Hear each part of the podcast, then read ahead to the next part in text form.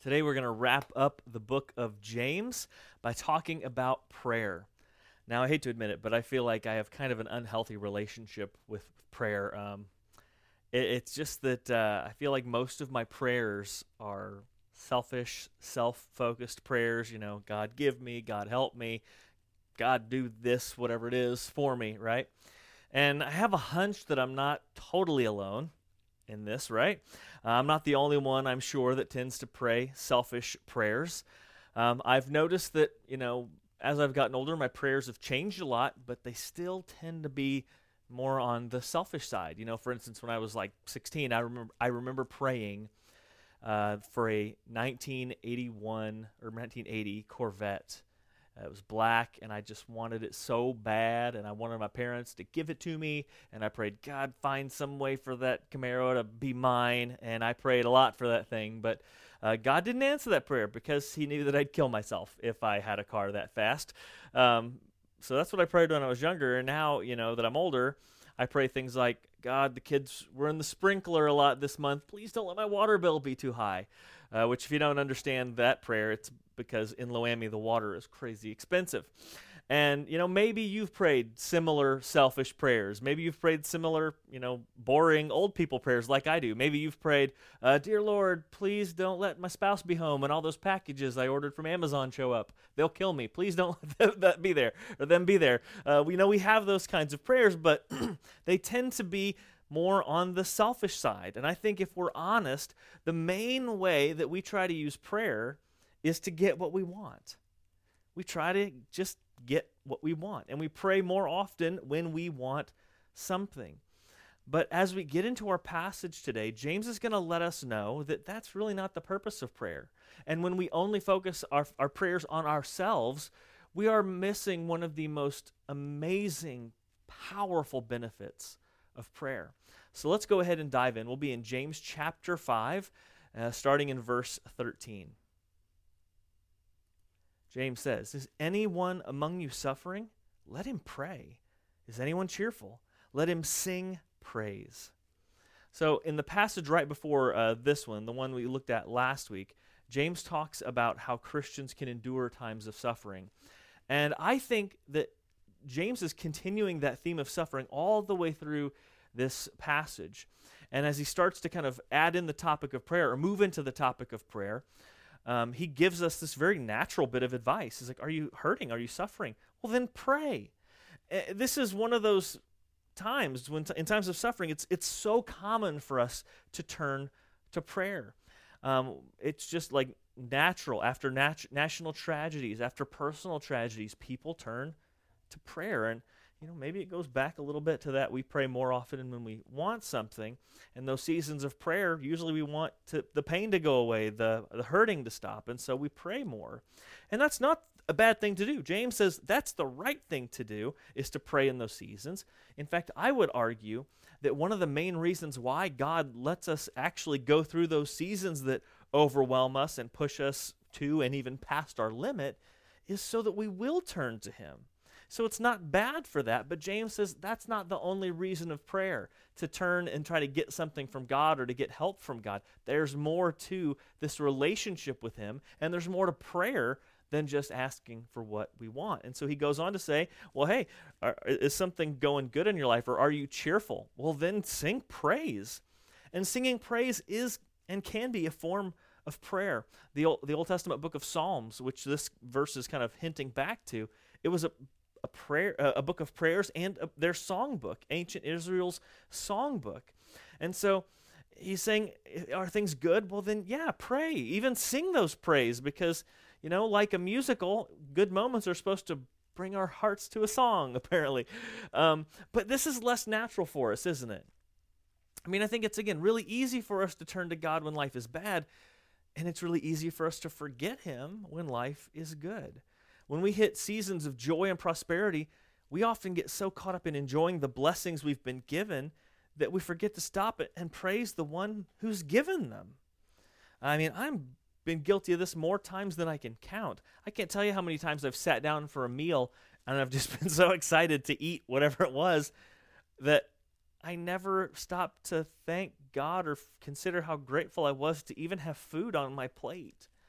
And James, he says we've got to focus prayer on more than just these moments when we want something. It's not, prayer isn't meant to be this thing that just kind of pops up sporadically in moments of life when we have a need, but prayer's supposed to be this thing that shows up in our lives on good days and bad days, in sad moments and cheerful moments. We are to look to God no matter what is happening in our life. Prayer should be a constant part of our lives. And another thing that we get wrong about prayer is, we think, okay, we tend to pray more when it's, sporadically, right? When we want something. But another thing we get wrong about prayer is we often tend to think of prayer as kind of a very private thing. And I don't know if it's that we want prayer to be a private thing, or if we think, my faith is just kind of my own personal thing and we don't like sharing it, or if it's just the fact that we're scared to pray in front of people. I mean, a lot of people, it's very common for Christians to be nervous about praying in front of other people. We don't want to say something dumb or feel like, what if I think I know how to pray and I really don't, and I leave something out that's important and people think I'm a bad Christian. We just get nervous praying around people. And my guess is that a lot of you have never prayed out loud around someone else.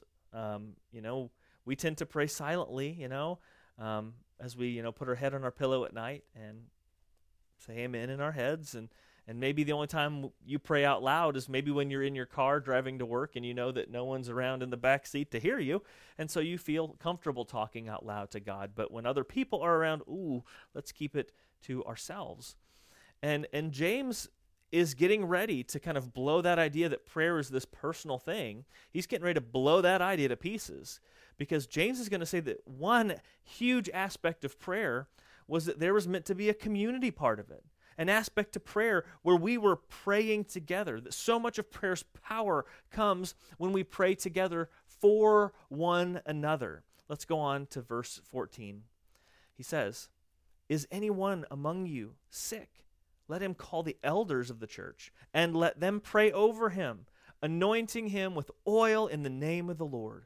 And the prayer of faith, and the prayer of faith will save the one who is sick, and the Lord will raise him up. And if he has committed sins, he will be forgiven." Now, I spent a lot of time studying these two verses. Most of my time studying went into these two verses. And I really changed kind of how I read these two verses, because I've always read them just kind of at face value that, okay, it's talking about somebody who's maybe really, really sick, so weak from being sick that they can't get out of bed. And so kind of as this last-ditch effort, they call the elders to come pray over them. And anoint them with oil. And if the elders do that and everybody has enough faith, then the prayer is going to just heal them. Jesus will heal the person. Voila. Kind of like this guaranteed recipe, for being healed even of maybe a terminal illness. But when you read it about, like, as if these verses are just about a person who is sick and trying to find physical healing, this whole chunk of Scripture becomes very disjointed. And I think there's a better way to read it that actually makes sense with the entire passage and kind of makes it a lot more cohesive. And so instead of talking about a person who I think is sick, I think James is talking about a person who is on the brink of losing their faith. And the reason that I think that comes down to that word sick. You see, the New Testament was written in an ancient form of Greek that's now a dead language, and it has been translated into English in the Bibles that we read today. And this word that gets translated sick is a word that can also mean weak. And it's used in the New Testament a lot of times, and it's used both ways. In the Gospels, most of the time this word is used, it's translated as sick, and it's talking about somebody who has a physical illness. But in the book of Acts and in a lot of the letters that make up the New Testament, when this word is used, it's used to talk about weakness. More specifically, someone who has a weakened faith, someone who is struggling to believe, someone who isn't strong or confident in their belief in Jesus and is kind of losing their hope in their faith. And so I think it makes a lot more sense as you read this passage that James is talking about a person whose faith has been weakened through a season of suffering and pain. And I think because one of the most common times when we're going to struggle and doubt is in a season of pain. I mean, I would guess that a lot of us who are Christians have had life dish us these really unpleasant moments that we couldn't make sense of, and we got so tired of hurting that we cried out to God, God, where are you? God, are you even helping me? God, are you even real? God, are you listening? Why aren't you doing something? Why aren't you fixing this?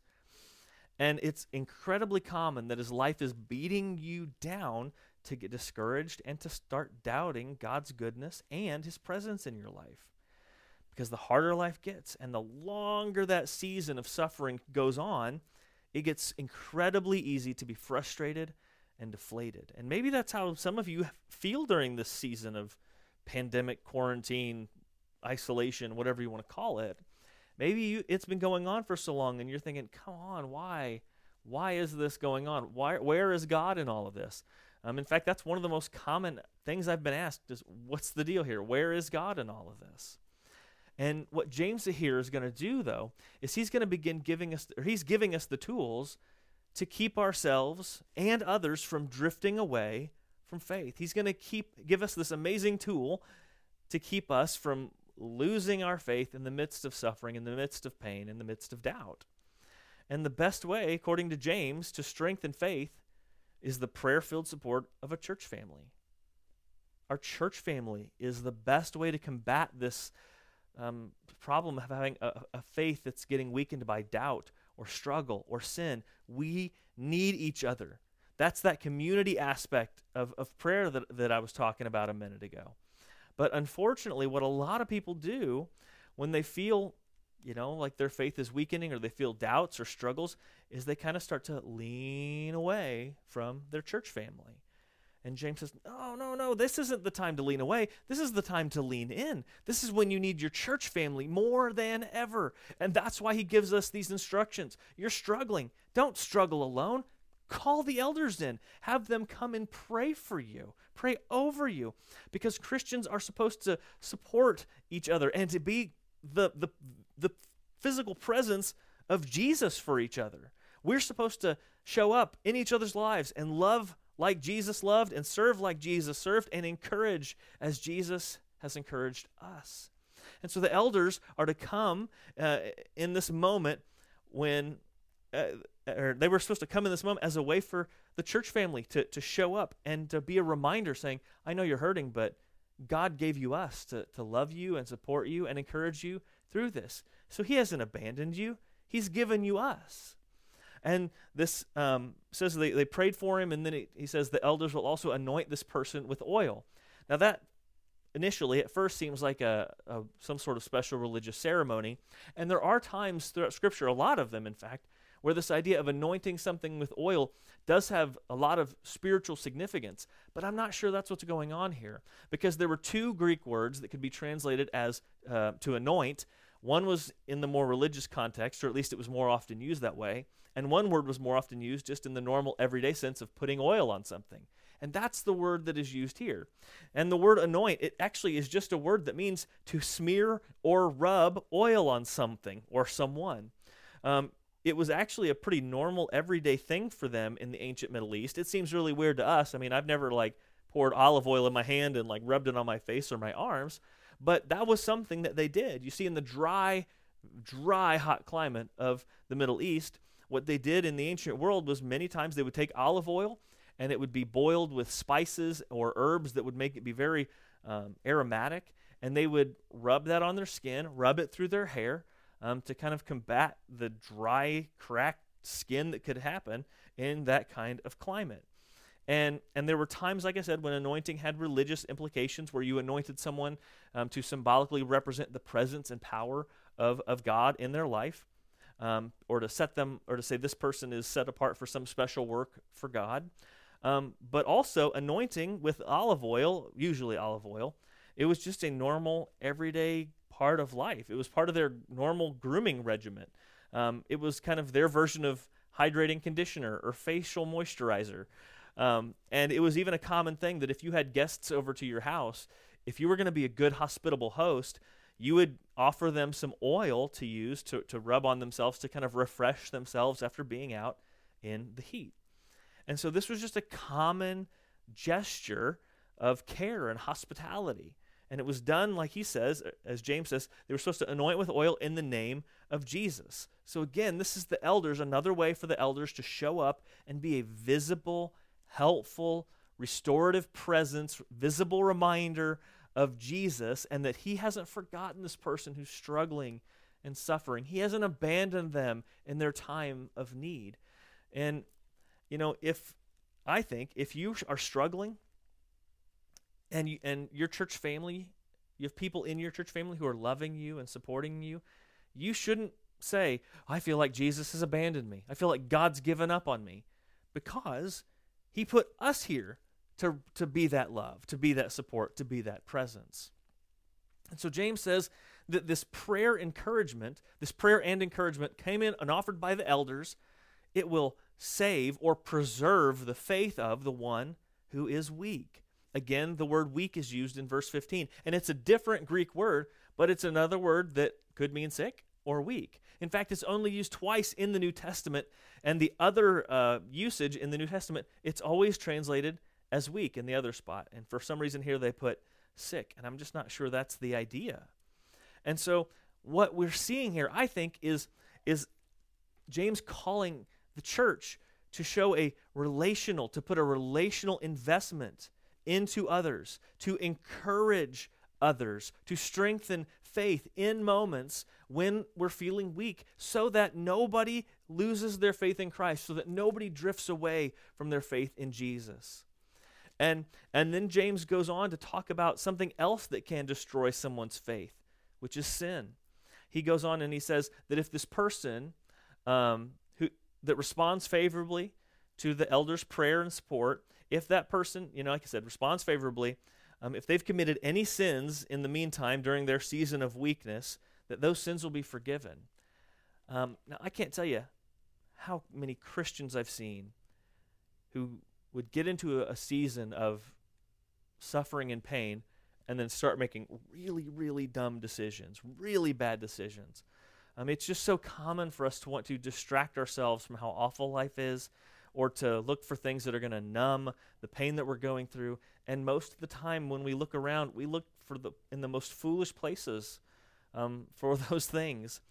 And James doesn't just want us to be encouraged. He wants to help people who are trapped in sin to get out of that sin, so that, again, because sin is another one of those things that can destroy your faith. It can trap you and lead you in kind of this spiral that just leads you farther and farther from Christ. And so James wants us to make it a regular part of our lives of attacking these sins head on. And he goes on in the next set of verses by saying that we should attack sin head on by means of confessing our sins to one another. Let's go, verse 16. He says, "Therefore confess your sins to one another and pray for one another, that you may be healed. The prayer of a righteous person has great power as it is working. Elijah was a man with a nature like ours, and he prayed fervently that it might not rain. And for 3 years and 6 months it did not rain on the earth. Then he prayed again, and the heavens gave rain, and the earth bore its fruit."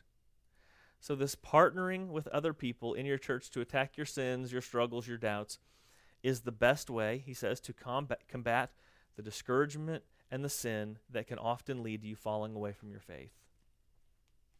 And this idea of confessing sin is something that we never do. I mean, probably unless you have a Catholic background, confessing your sin to someone might be something that you have never, ever done before. And it's mainly because confessing sins is scary. I mean, it means exposing the worst of yourself to someone else and hoping that they don't just completely freak out and telling you in a big lecture how horrible you are, or worse, betray your confidence and go tell everybody else how horrible you are. So confession is scary, and because of that, we've just kind of gotten into a way of living out our Christian faith where we just don't confess, at least not specifically. I mean, we might say, oh yeah, I've lied before. Yeah, I've probably cheated before. We kind of can generally admit that we've fallen into certain categories of sin. But to specifically say, I've done this, I've given into this temptation, it's a frightening thing But I believe that every Christian must have a place where they can confess their sins to people who will be gracious to them, but who will also hold them accountable and support them in their work to put that sin to death. But because we don't confess, because we don't want to share anything, because we're locked up in fear, we just walk around carrying that shame, carrying that fear that others are going to write us off if they knew who we really were. And too few of us have experienced the freedom of confessing our sins and still receiving love. The freedom of unloading the shame and having someone still choose to love us in spite of having just seen the worst in us. And that's the Christ-like relationship that the church was meant to provide. Because I think one of the main ingredients of people who end up losing their faith is secret sin, unconfessed sin that they couldn't get help with. They didn't feel the church could help them with, and so they kept it to themselves. And they walked farther and farther away from Christ until ultimately they left the faith altogether. But one of the missing ingredients of church and our battle with sin is confession. We have left ourselves with nothing but self-help and self-improvement.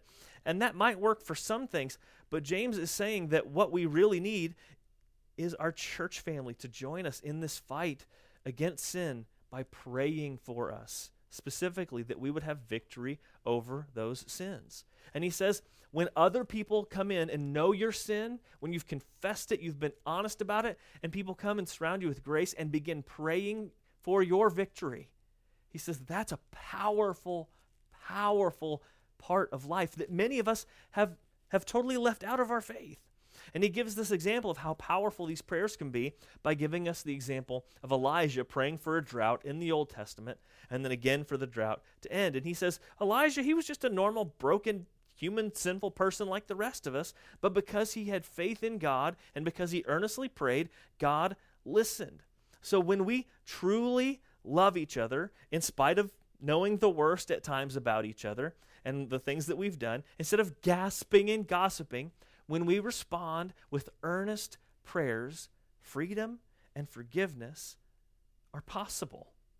God will hear those earnest prayers and give strength towards freedom and forgiveness. Now, those are powerful things to pray for. And these prayers that can save us from sin and fear and shame and keep those things from overcoming our faith. And this is why I think James closes his book this way and with a beautiful pair of verses showing how powerful this Christian support can be and how powerful it can be against combating a weakened faith so that your faith doesn't end up dying, so that you don't end up losing your faith altogether. He goes on to say in verses 19 and 20, he says, "My brothers, if anyone among you wanders from the truth and someone brings him back, let him know that whoever brings back a sinner from his wandering will save his soul from death and will cover a multitude of sins." Now, when we as Christians come alongside someone whose faith is weakened, whether it's through suffering that's made them doubt God's goodness, or whether it's through sin that has led them slowly away from their faith, when we encourage them, when we love them, when we serve them, and become the living presence of Jesus in their life, if they respond positively to that, James says, then you just played a part in saving their soul. You just played a part in where that person is going to spend eternity. By loving someone unconditionally, despite their mess, you just changed their eternity. You just kept them from spending eternal torment in hell.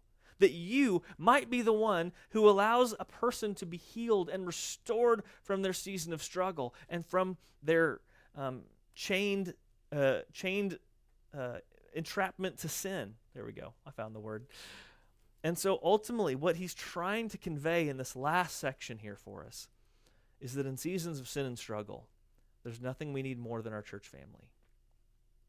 But unfortunately, when we're doubting our faith, when we're discouraged in our faith, we keep it to ourselves a lot of the time. And we just think no one can relate. Everybody looks so perfect. Everybody looks like they got their ducks in a row and they believe so strongly that I can't admit my struggle. And also unfortunate is that we do the same thing when we have sin in our lives. We hide it away. No one will understand. No one else is going through this. They'll think I'm such a horrible person. They wouldn't care about me if they knew the real me. And James says the answer to our struggles, to our weakened faith, to our doubts, and to our sins isn't hiding it. It's fighting those sins. It's fighting that discouragement with the love and the prayers of our church family. I mean, just imagine the victory that we are keeping people from experiencing, keeping ourselves from experiencing. Imagine the sins that we have let live in our lives for way too many years because we've just we didn't have the courage to open ourselves up. We didn't feel like we had a safe place to do that. Imagine the doubts that we've wrestled with for so long, doubts that might eventually derail our faith completely, that we could have freedom from because we've just never talked about them before. We've never opened ourselves up and told our church family how much we needed that encouragement. Imagine the victory from sin that could be had if people just felt they had a safe place to confess their sins, knowing that they're not going to be met with a lecture, but with grace and prayer. If we had people, if we as a people, as a church family, knew that prayer was going to be our first course of action in any situation, not our last resort, not this thing we only turn to in times when we needed something, but something that we did on good days and bad days, something that we freely offered the people in our church family. You know, one thing I think we often get in the habit of doing, especially in our modern world, is we say something like, I'll pray for you. What if we stopped saying that? And what if we said, can I pray with you right now? I'm so sorry for what you're going through. I want to lift you up right now, and then I'm going to keep lifting you up after I leave. You see, I'm just not sure any of our faiths could survive this long, hard road of life alone. Christianity was not meant to be a solo sport. You weren't meant to walk this road of faith by yourself. That's why God gave us the church. We were meant to have each other. We were meant to have a loving church family by our side to help us celebrate the good moments of faith, to help us celebrate the victories over sin, but also to fight against the hard moments, to encourage us through those moments when we start to wonder if God is good, the moments when we need to feel God's loving presence, and our church family can be that for us, those moments when we have stumbled back into a sin, and we need people to say, hey, that's not what you want. That's not the road you want to live. Trust me, God has something better for you, and I want to help you past it. We were meant to have each other. We were meant to be a part of a church family that loves us, supports us, and cares for us like Jesus.